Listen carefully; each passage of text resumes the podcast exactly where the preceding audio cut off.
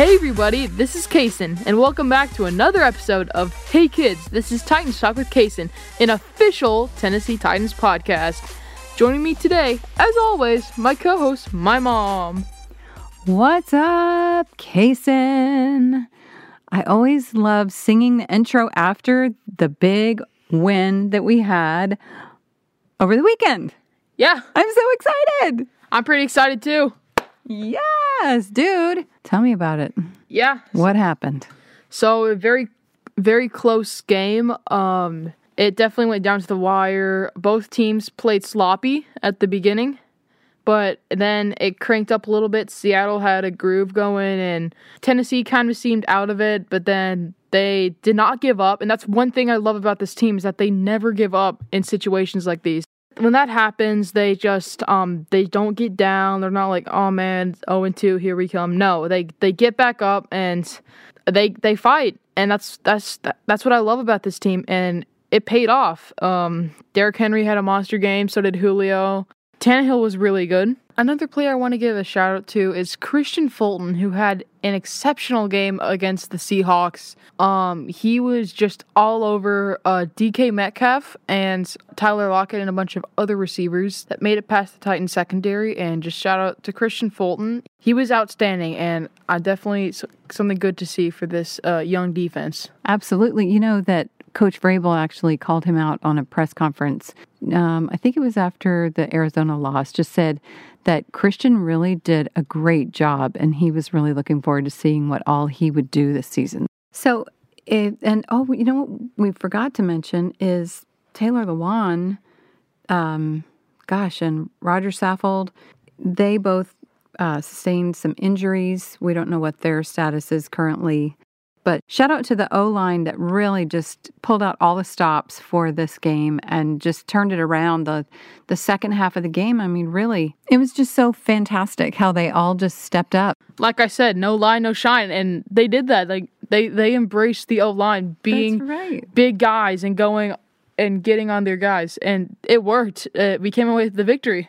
Yeah, dude, that's right. I forgot you said that. No line, no shine, bruh. Okay.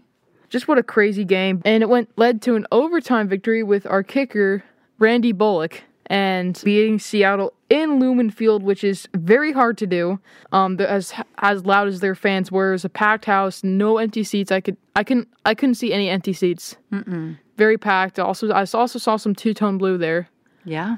Over those twelve flags just spectacular win in a in a very difficult atmosphere, and that that definitely might be the turning point in our season. Man, I hope so. I was really. Uh, it was so crazy. You mentioned how loud it was at the stadium when we were playing, when we were on offense, but then when we were on defense and Seattle was on offense.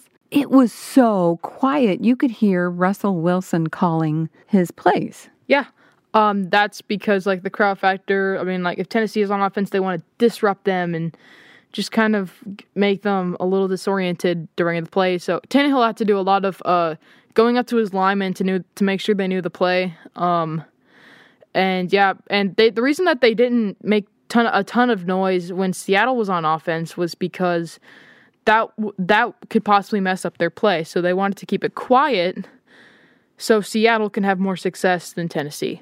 That's right. I'm glad you explained that to our listener, just in case they're learning the game of football and, you know, trying to figure out why teams would do that. But yeah, it's totally kind of the same situation at Nissan Stadium.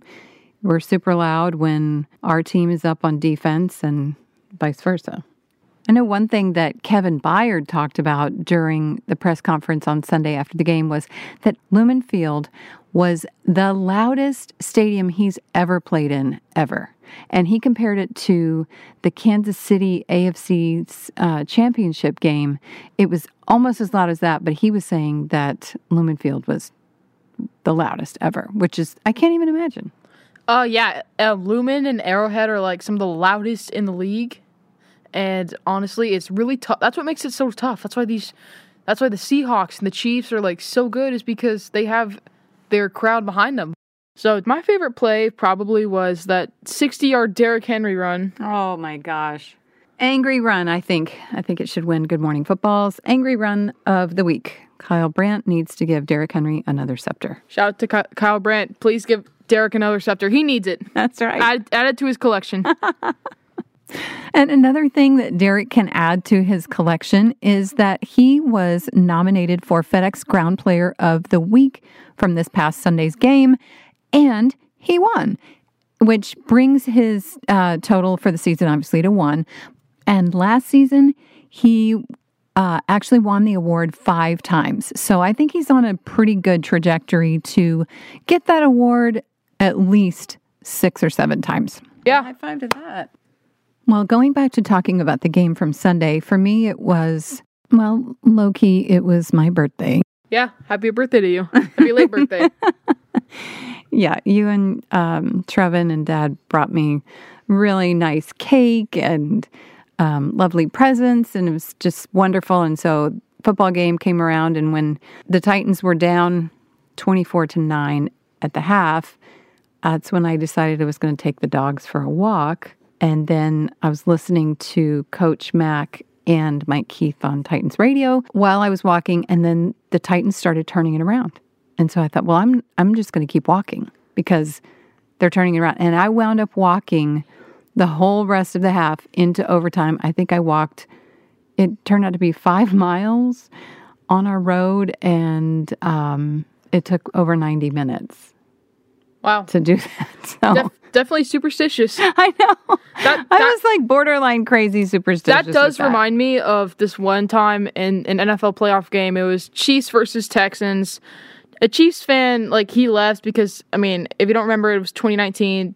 The the Texans were up 24 nothing, and then the Chiefs fan was like, "I'm leaving, I'm done," and then they started winning. So that kind of reminded me of that, but in like a more condensed. Oh yeah, I kind of remember that. What was the? Uh, the final score was like 54 to 31. Thir- 51 to 31. My bad. And it was because he left that they won. Yeah, Right? yeah. Yeah, I'm the same. They actually against the Titans in the AFC Championship game, they actually gave him like tailgating stuff for home. yeah, the Chiefs themselves uh, mailed that to him. That is so hilarious. But yeah, I was hardcore listening to it on the radio and couldn't stop. And I was screaming in the streets and literally ran home. Um, I only walked the dogs for like a mile and a half. I don't think they would have lasted five miles, but yeah. So it's such a great game. My favorite play was, uh, well, the kick at the end that put us into Okay. uh, winning over Seattle. Yeah, That was my favorite. that was pretty clutch. yeah. So, um, let's go into some Titans trivia from Okay. Sunday's game. Oh, I would love that. From ESPN's own Turron Davenport, the Titans have lost 62 straight when down 14 plus points in the fourth quarter of a game. Their last win was in 2006, Week 12 over the New York Giants. That streak was broken this past Sunday against the Seahawks. That is spectacular. And I think that maybe it helped that I walked. Yeah, that, that definitely helped. Thank you for doing that, Mom. From friend of the pod, Mr. Jim Wyatt of TennesseeTitans.com. Sunday's win over the Seahawks was the sixth consecutive overtime win for the Titans, a streak that dates back to 2015. wow. The Titans are 4 0 in overtime games since coach Mike Vrabel joined the organization in 2018. That's so great. I know, right? I'm so, that makes me, that just just really, you know, kind of puts into perspective just how good of a coach he is. He's just phenomenal, in my opinion. He, you know, we don't know his ways. Uh, it's why I'm not the coach. It's why everybody else is not the coach, but he's the coach. Yeah. And now it's time for our NFL football fast fact. Dun dun dun. I know you love it. Just say you love it. I love it. I said Thank you. Thank you. So, according to NFL 365, Derrick Henry is the fourth player in NFL history with 10 career games with 150 plus rushing yards and two plus rushing touchdowns. Wow. He joins Pro Football Hall of Famers Jim Brown of the Cleveland Browns eh, with 13 games, LaDainian Tomlinson with the San Diego Chargers, now Los Angeles Chargers, with 12 games, and Barry Sanders of the Detroit Lions with 10 games. So, do you think that he could potentially beat that this year? I don't know. I'd like to see it. Oh my gosh, yeah. We are 100% ready for that, here for it, and super excited to see what our next game is going to be and how that's going to play out with the Colts here at Nissan Stadium. That's gonna that's gonna be an exciting matchup. Definitely, uh, one you could, the one definitely one that'd be exciting to see in person. Mm-hmm. No doubt. And now our virtual guest dropping in with a quick little report that we know all Titans fans love. This is Jim Wyatt of TennesseeTitans.com, and this week's Britches report is light blue jerseys and navy breeches. There we have it. More light blue. That's a really cool combination, honestly. I can't wait to see the guys in this combo. It is definitely a fun thing to track.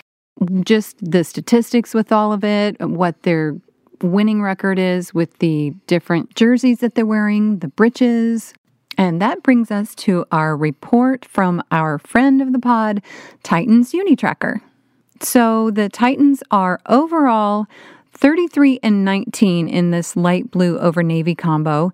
At home, we are 28 and 16. And an interesting combination fact is that we are 6 and 2 in September. And we are 2 and 1 in the new uni design. Shout out to Rob Naylor of Titans Uni Tracker for this information for us.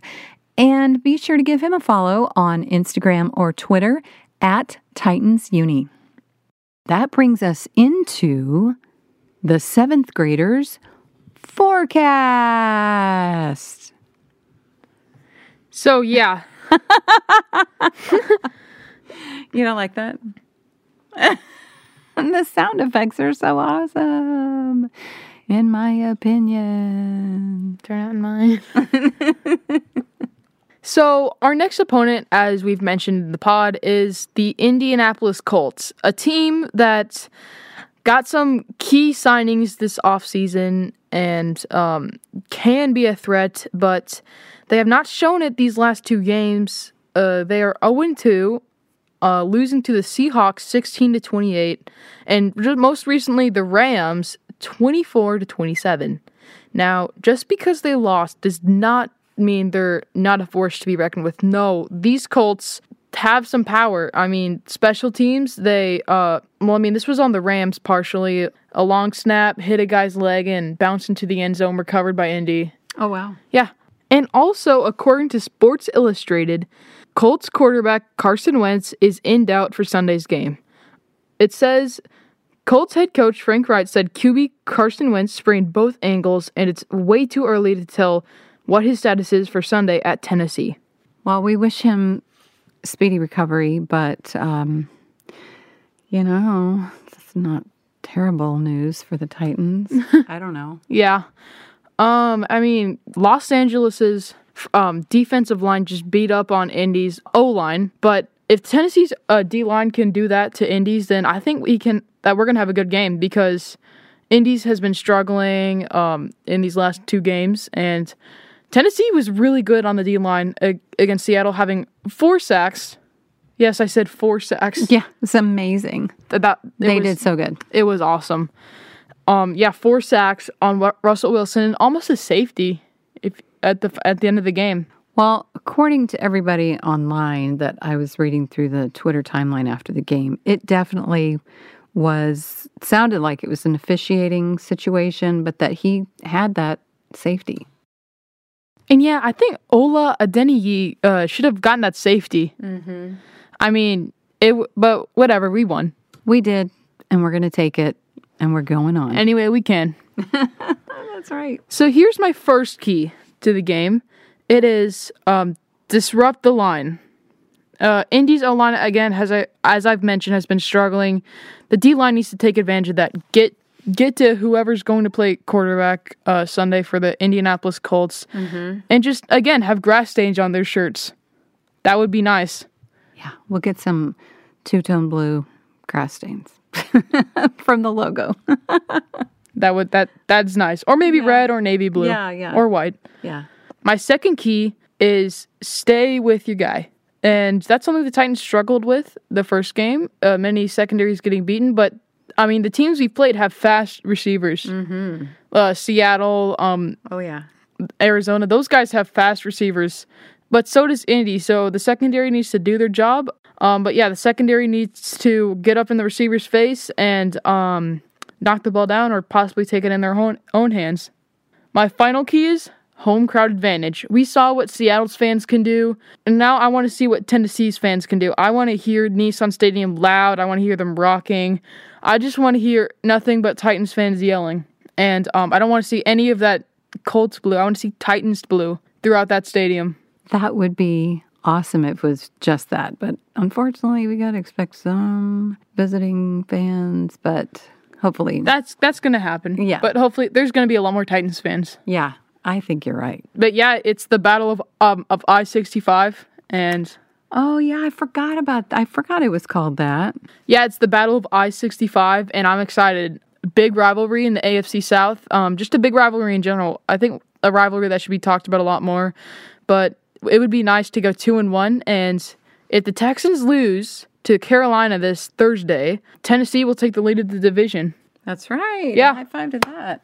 And I saw that right now, currently, both quarterbacks are inactive for Houston. Oh wow! And Carolina's been on a roll. Mm-hmm. Shout out to Carolina. They've been awesome. Yeah, we don't play them this year, do we? Mm. No, we we played this we played the Saints though, which is the which is in the NFC South. But yeah, those are my keys to the game and the forecast for this Sunday. I don't know about you, but I'm so Same. hyped. I'm absolutely hyped. I'm so I'm so excited to see our guys on the field. If you are planning on going to the game this week at Nissan Stadium on Sunday, September 26th, they are doing a giveaway.